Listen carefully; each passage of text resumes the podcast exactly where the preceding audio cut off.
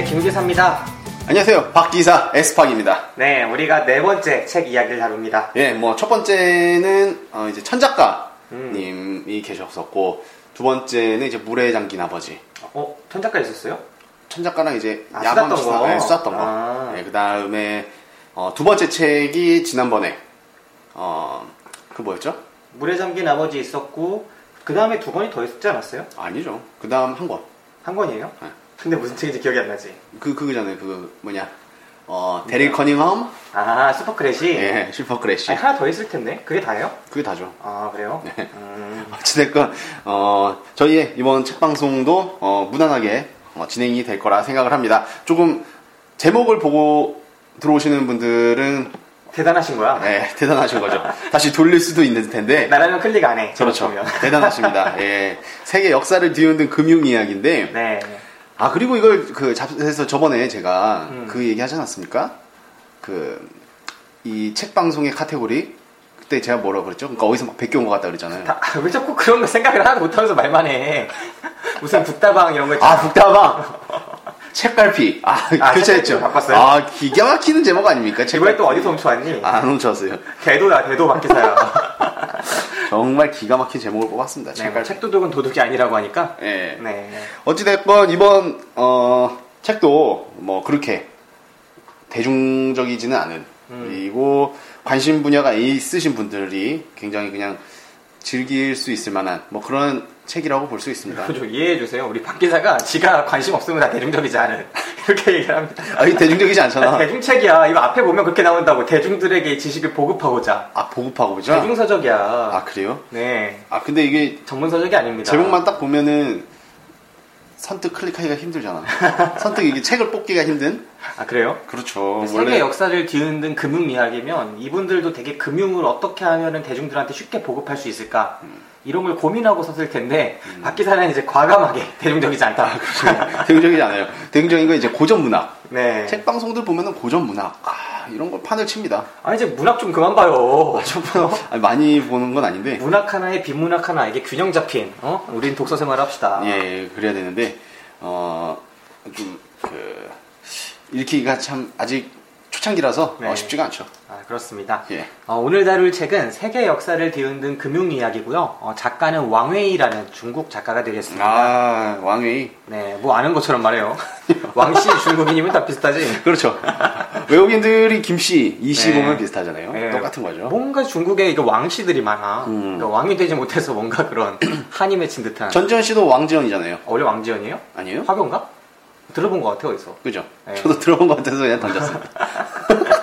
야, 너 지금 우리 너무 이렇게 명예훼손 당할 수 있는 거 막 하는 거 아니야? 아유, 뭐이 정도로 명예훼손 안 당합니다. 뭐 더한 거 하는 사람들도 명예훼손 안 당하던데. 음. 아, 저희가 이거 좀 재미난 소식, 이 경제, 어, 금융 이야기 하니까 어, 생각이 났는데 저희가 지금 저녁 먹고 왔는데 굉장히 뿌듯한 저녁. 와, 대박이야. 요즘 편의점 미쳤나봐. 네, 저희가 편의점에서 밥을 먹고 왔는데 네. 아, 엄청 뿌듯했습니다. 아, 진짜 대단했어요. 특히 우리 박 기사가 편의점에서 국밥을 말아 먹을 줄은 몰랐습니다. 예, 제가 한번 도전해봤는데 나름 성공이었습니다. 네, 오는 사람마다 쳐다보고 가더라고요. 네, 호기심에 어, 순대국밥 도전했었는데 그 어, 명칭이 생각되죠. 뭐 CU에서 팔고 있는 네. 어, 순대국밥 도시락. 아 생각보다 quality 나쁘지 않습니다. 근데 이게 뭐 3,000원대잖아요? 3,800원이었어요. 네, 3,000원대 도시락들이 요즘에 품질이 너무 좋아요. 음. 그동안 도시락 만든 새끼들 뭐야.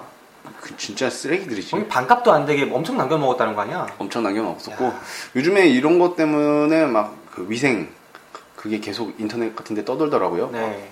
어, 엄청 철저하게 한다, 뭐 이런 음. 거를 계속해서 막 홍보를 하던데 아무튼 이게 경쟁이 붙으니까 이렇게 도시락 이쪽도 완전 발전이 되고 일본화되는 것 같아서 저는 되게 좋았습니다. 왜냐면은 일본 여행을 가다 보면은 그런 게 되게 부러웠거든요.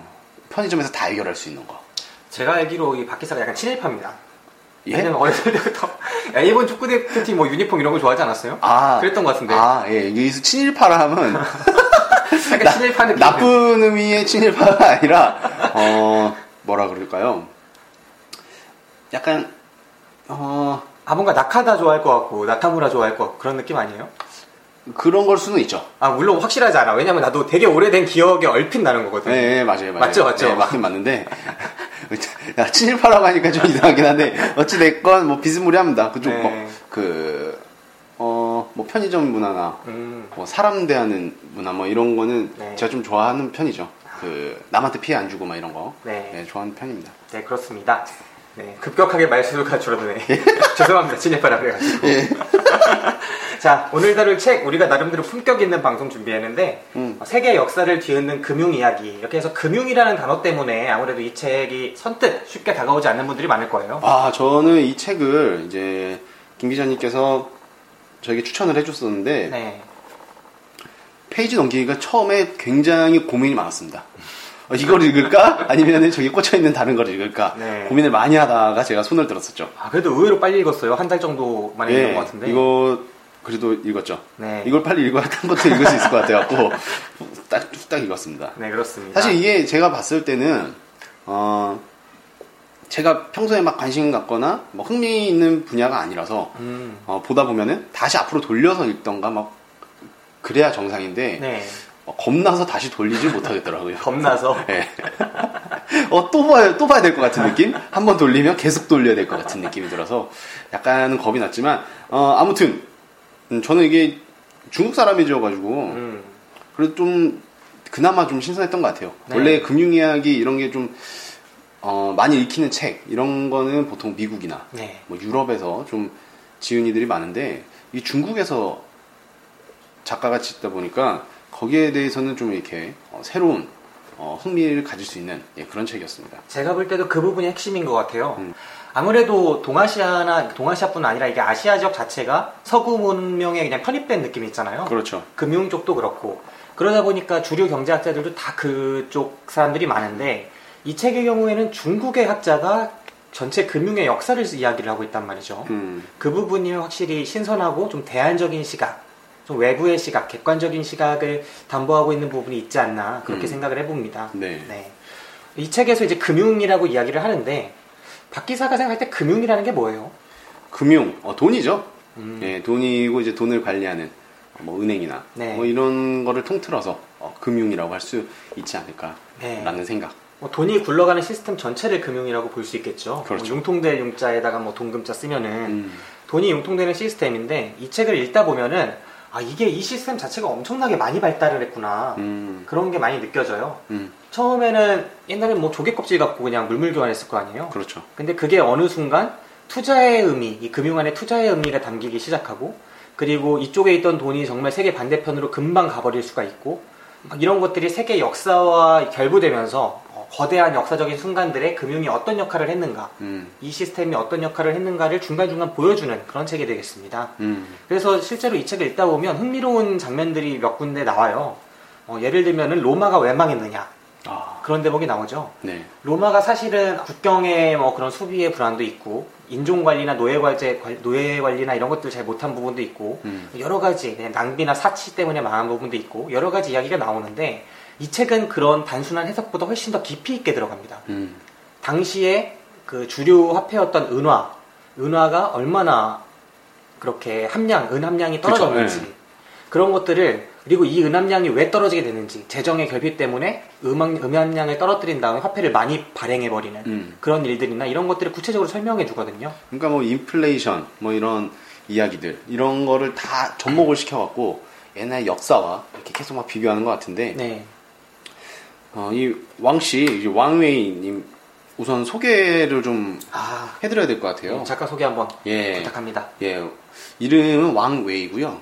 음, 그 중국 금융박물관의 이사장입니다. 네. 예, 그리고 1982년부터 어, 중국 젠서은행, 중국은행, 미국 케미컬뱅크, 세계은행, 중국 남방증권유한공사 등 금융기관에서 중요한 업무를 수행을 했었고, 그 다음에 중국 수십 개 대기업의 제도 개혁, 구조 조정, 위탁 판매, 인수합병 업무를 기획하고 조직하면서 어, 중국 인수합병의 아버지라고 불리는 사람입니다.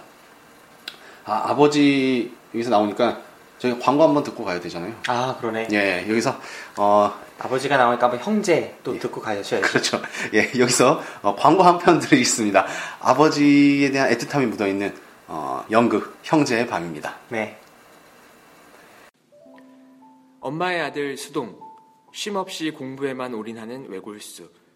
피 한 방울 안 섞인 형제 연소는 자신의 눈에 한심하게 보이기만 할 뿐이다. 엄마의 그림, 엄마의 유산, 그리고 절대 포기할 수 없는 게 나한테는 있어. 아빠의 아들 연소, 사업한답시고 가족에게 빚더미를 안겨준 장군이. 그러나 세상 물정에 대해서만큼은 공부밖에 모르는 수동보다 훨씬 더 자신 있다. 무식하고 내세울 건 없지만 가장 중요한 게 뭔지는 알아. 야, 너 뭐 하냐? 엄마가 그린 그림 내 거니까 네 건데 뭐? 가져간다고. 잠깐만. 거기 아빠도 있거든? 활짝 웃고 계시잖아. 아빠한테도 초상권 있어. 놓고 가. 그럼 뭐 가위로 오려 갈까? 뭐? 가위로 오려가? 너는 어머니 그림에 그게 할 짓이냐? 아 가위로 오려 가면 되겠네. 오려 가면 되겠어. 우주과 두 녀석의 좌충우돌 휴먼 코미디 4월 1일부터 6월 19일까지 연극 형제의 밤. 많이 보러 오세요. 예, 이거 아버지 하면은 이 연극이 가장 먼저 생각이 나요. 네, 하, 네, 이 참. 아버지, 가족, 형제, 어머니 뭐 이런 것들을 딱 들었을 때 요즘에는 이 연극이 떠오릅니다. 그렇죠. 뭐 최근에 본 연극이기도 하고 어, 나름 quality가 굉장히 높은 어, 연극이기 때문에 어, 많은 분들이 대학로 찾아주셔서 이 연극 형제의 밤 어, 한편 보고 집에 돌아가셨으면 좋겠습니다. 제가 최근 한 세 달 동안 본 작품 가운데서 그 어벤져스 빼면은 이 형제의 밤이 제일 낫어요. 아, 어벤져스 너무 보고 싶어요. 나는 내일 모레 예약을 해놨는데, 아, 음. 글패구나. 글패 예- 예약을 해놨는데, 아, 너무 보고 싶어갖고 지금 혼자 따로 가서 음. 먼저 봐야 될까 고민도 하고 있었는데, 지금 굉장히 참고 있습니다. 진짜 끝내주게 재밌는 영화입니다. 예, 아, 기대 중입니다. 아무튼 그만큼 재미가 있는 연극 형제의 밤이었고요. 네. 예, 그 다음 또 계속 하겠습니다. 아, 아까 중국 인수합병의 아버지라고 불리는 왕웨이까지 했는데, 예, 어, 아무튼 그렇게 유명한 사람이고요. 어, 2010년 텐진의 중국 최초의 금융박물관을 건립하고, 어, 그 뒤에 어, 수저우, 베이징에도 금융을 주제로 한 박물관을 세웠습니다. 어, 많은 사람들, 굉장히 유명한 어, 금융 관련 사람들이 그 단체의 고문 명단에 있고요. 2011년에는 이제 완전히 친한 친구인 그 런지창과 중국 금융박물관 서원을 만들어서 정재계 인사들을 초청해서 뭐 강연회도 열고요. 뭐 연사하는 자비로 관중은 무료로 시작한 강연회는 6개월 만에 3만 명이 참여하는 등 어, 베이징에서 가장 사랑받는 어, 독서회가 됐다고 합니다. 어, 작가는 금융 지식을 보급하는데 공로를 세워서 언론에서 그를 중국 금융 문맹 퇴치의 교관이라고 칭한다고도 합니다. 네.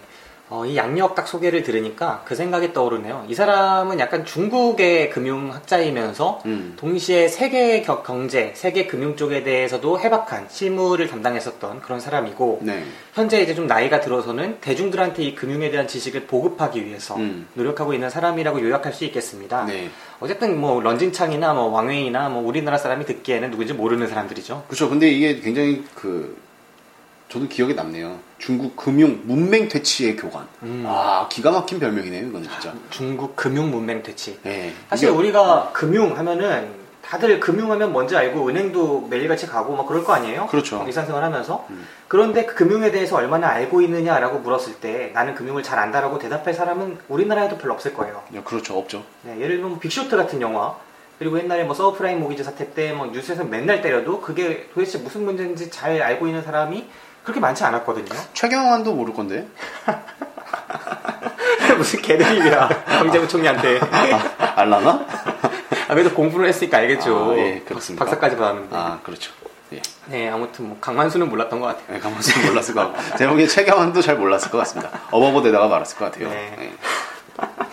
아무튼 뭐 그런 금융적인 부분을 어, 문맹을 퇴치하기 위해서 더 많은 사람한테 금융의 이야기를 좀 들려주기 위해서 이해시키기 위해서 노력하고 있는 사람이죠. 예. 네, 이 책이 그 목적을 어느 정도 달성했다고 보나요? 어, 이 책이 어느 정도는 효과가 있었다고 봅니다. 음. 예. 그, 좀 딱딱함을 좀 벗어나려고 했던 노력이 굉장히 좀 많이 묻어 있는 것 같아요. 네, 그, 세계 역사, 뭐, 로마 시대부터 해서 예전에 중국의 뭐 명나라, 뭐 이런 음. 것까지 해갖고 역사와 계속 이렇게 막 관계를 가지려고 하거든요. 예, 그런 게 굉장히 좀 보지 못했던 예, 그런 신선함이었습니다. 네.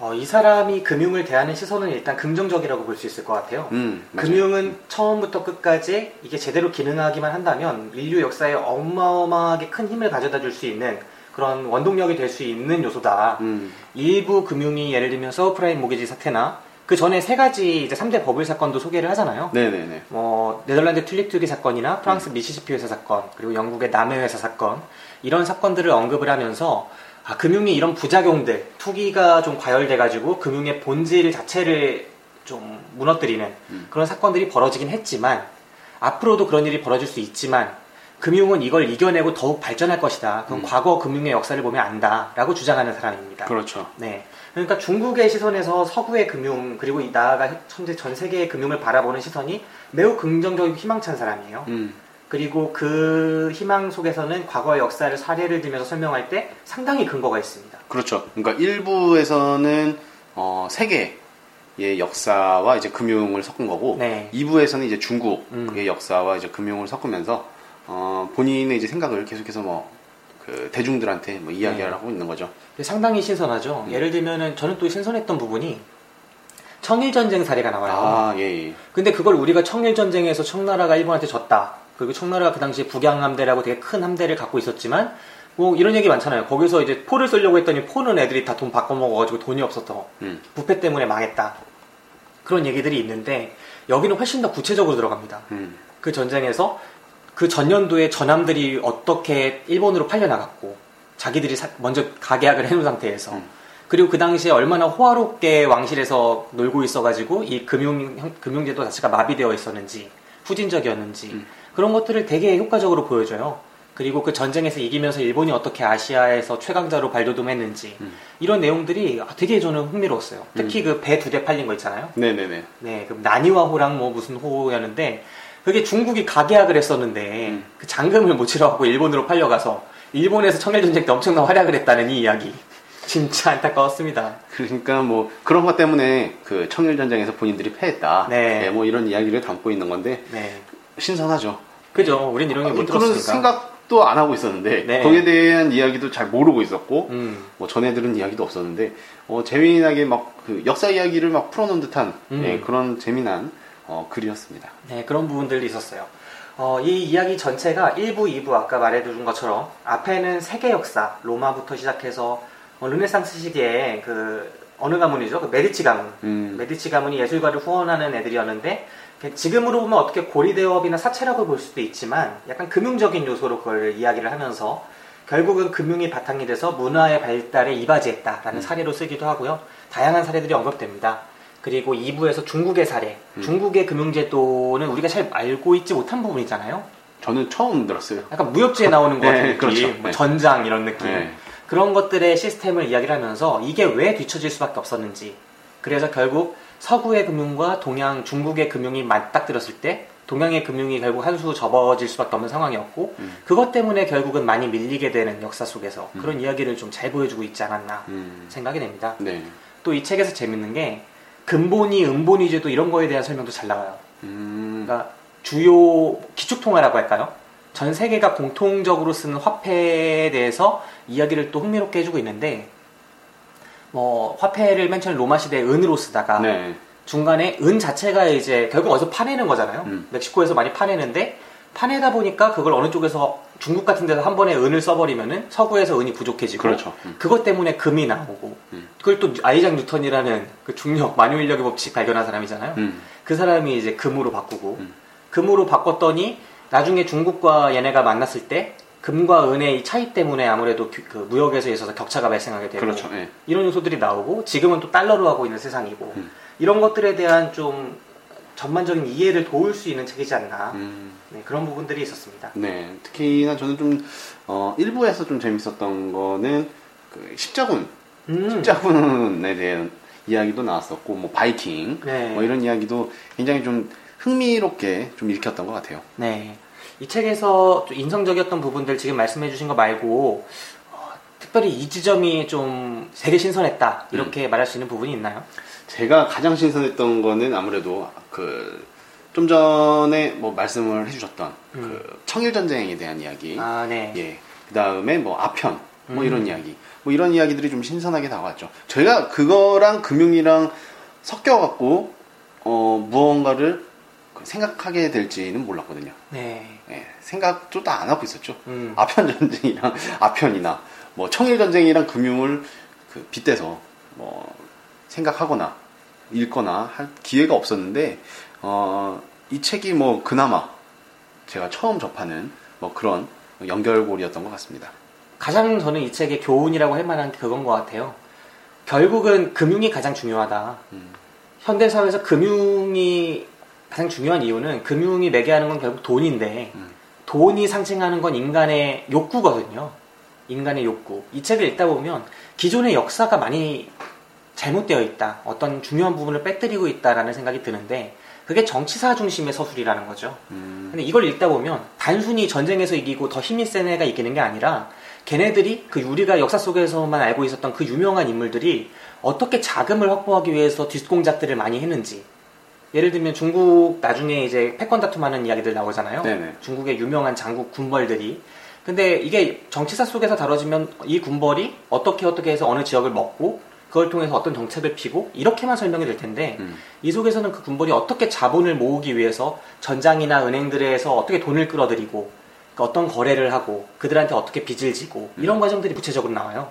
그것 때문에 왜 나중에 그 사람들한테 빚진 거를 갚기 위한 노력을 해야 되는 부분도 있을 거고 음, 그러니까 결국은 인간들이 다 이해관계에 따라 움직이고 욕구에 따라 욕망에 따라 움직이는 사람들이기 때문에 이 금융이 없이는 역사를 설명하는 게 불가능하지 않을까. 음, 네. 금융이 있어야 사람을 움직일 수 있는 거고 금융을 움직일 수 있어야 그런 생각을 되게 많이 하게 만드는 책이었다는 생각이 들어요.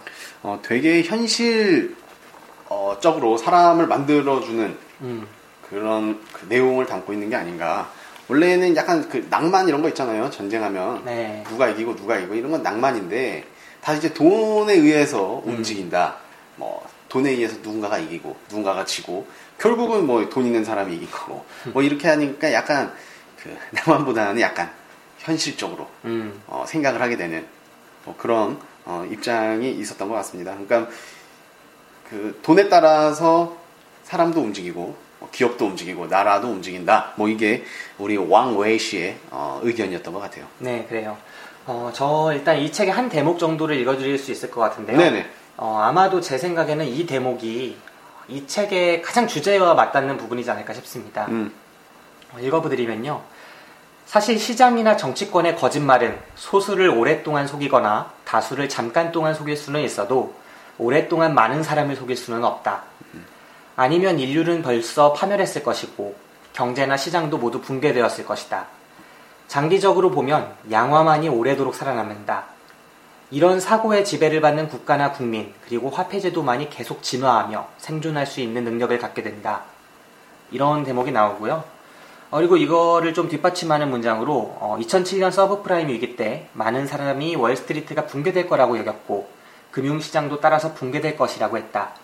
그러나 금융의 역사를 이해한다면 냉정한 사고를 통해 이것은 붕괴가 아니라 금융 발전 과정에서 나타나는 작은 좌절이라는 것을 알게 되고 새로운 금융혁신의 기회가 다가오고 있음을 알게 될 것이다. 라는 음. 대목이 있습니다. 네. 어, 이 대목이 이 책을 가장 잘 설명하는 이 왕웨이라는 작가의 금융에 대한 그런 긍정적인 시선을 낙천적인 시선을 가장 잘 보여주는 부분이 아닐까 싶습니다. 지금 여러분께서는 어, 김기사, 박기사가 진행하는 무비시 내용 화방을 듣고 계십니다. 우리들의 팟캐스트 방송국 DPS. 지금 이제 말씀해 주신 게 가장 좀 인상 깊었던 음, 어, 예, 그런 문단이었던 것 같은데 네. 문단에 대해서 설명 한번 부탁드리겠습니다. 분명히 방금 전에 설명을 했던 것 같은데 다시 한번 하자면 왜냐면 저희가 녹음을 잠깐 끊어서 갔어요. 네네네. 어, 이 작가 왕웨이 씨가 어, 금융에 대해서 매우 낙천적인 시각을 갖고 있는 것 같아요. 음. 낙관적인 시각. 음, 그렇죠. 네. 결국 금융제도는 가만히 놔두면 알아서 잘 굴러갈 것이다. 음, 분명히 일부 어, 일부 어떤 탐욕스러운 무리에 의해서 약간 이 금융제도 자체가 본질하고 어긋나게 기능하기도 하지만 전체적인 큰 시각에서 보면은 이거는 금융 전체의 발전 과정에서 나타나는 아주 작은 그런 부작용에 지나지 않는다. 음, 금융은 계속 발전할 것이고 더욱 정교해질 것이고 우리 사회 전체를 더욱 더 나은 방향으로 끌고 갈 것이다. 라는 게이 사람의 생각이에요. 그렇죠.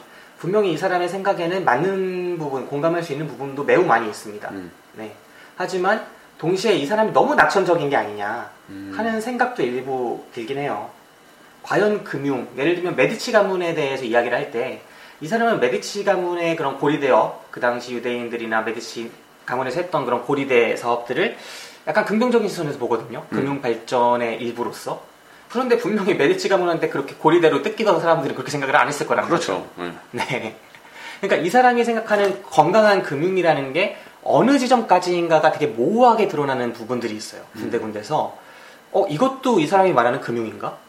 이 도대체 이 사람이 말하는 금융과 특유의 차이는 뭔가? 경계가 어디지? 음. 이런 고민들이 중간중간 들 수가 있는데 그거에 대한 명확한 해답이 이 책 속에서 보여지지 않는다는 게 저는 조금은 아쉬운 부분이었습니다. 음, 너무 무한 긍정이라 이거죠. 네네. 예, 인간이기 때문에 다 극복할 수 있을 것이다. 네, 더불어 중국에 대한 엄청난 자부심, 자신감. 뭐 그런 것도 약간 그 꼴불견, 눈꼴시는. 근데 어, 뭐 이렇게 학교 다닐 때 네. 교환학생 들 이렇게 막 보고 하, 하면은 네. 진짜 자부심이 대단해요. 음. 중국 교환 학생들의 자부심이 대단하더라고요. 그러니까 세계 중심이 자기예요. 중국인이랑 얘기해 보셨어요? 어, 분명히 중국어를 못할 텐데. 아, 제가 안 하죠. 그, 그 친구가 이제 어, 한국말을 하는 거죠. 아, 예, 네. 뭐 이렇게 얘기하면은 어, 그런 경향이 되게 많이 박혀 있는 것 같아요. 아, 본인들의 그 우선 네. 뭐 이런 게 먼저 박혀 있는 것 같더라고요. 음. 그게 이 책에서도 이제 우리 왕웨이 씨가 네. 예, 또 옛날 사람이잖아요. 그죠. 예, 옛날 사람이라서 이런 그런 자부심이 좀 더 강하지 않나. 네. 약간 비판적으로 읽으면 좋은 책이지 않을까 생각해 봅니다. 음. 그러면은 이제 박 기사가 이 책 마지막 총평 한번 해볼까요? 저는 어, 사실은 그 선뜻 이렇게 어, 쉽게 손이 갈 수 있는 책은 아닙니다. 예, 많은 사람들이 어, 그 대중분들께서 각오를 하고 어, 책 페이지를 각오까지? 예, 딱 펴- 펴주실 텐데 어, 생각지도 못했던 어, 신선함을 느낄 수 있는 어, 음. 그런 어떻게 보면 경제책이라고 할 수 있죠. 예, 네. 경제책이라고 보시면 됩니다. 네. 예, 신선한 경제책. 네. 어, 저도 중국인이 쓴 세계 금융의 역사라는 점에서 이게 되게 신선한 부분이 있다고 생각을 하고요. 어, 금융의 관점에서 세계 역사를 한 번쯤 이해해볼, 한 번쯤 바라볼 필요가 있다고 생각해요. 현대사회가 금융의 역할이 옛날보다 훨씬 더 중요하다고 생각하고, 음. 진짜 이 화폐가 너무 빨리 움직이는 세상이잖아요. 그렇죠, 요즘엔. 네, 우리가 한 번도 들어본 적 없는 투기 자본이 와가지고 여러분의 밥그릇을 위협할 수 있는 세상이에요. 음. 진짜 그런 세상에 살고 있기 때문에 우리가 금융을 몰라서는 안 된다. 음. 그래서 한번 과거의 금융을 바라봄으로써 현대의 금융 그리고 나아가 미래의 금융까지 한번 생각해 볼 수 있게 한다는 점에서 의미 있는 책이라고 생각합니다. 네, 가끔 이런 걸 읽어줘야 돼요. 네. 네, 그럼요. 신선하잖아요. 가끔 편의점 가서 어, 순대국밥 드셔보시기 바랍니다. 네, 신선하게. 그렇습니다. 자, 그럼 오늘 방송 여기서 마치겠습니다. 아직도 저희에게 남은 방송들이 3, 4개가 남아있어서. 아유, 많습니다. 예. 네, 그렇습니다. 그럼 오늘 첫 번째 방송, 어, 책 이야기였죠? 세계 역사를 뒤흔든 금융 이야기 방송 네. 마치도록 하겠습니다. 네, 왕희 씨 감사합니다. 네, 책갈피와 무비신의 영화방 특집 방송 여기서 마치도록 하겠습니다. 네, 감사합니다. 감사합니다.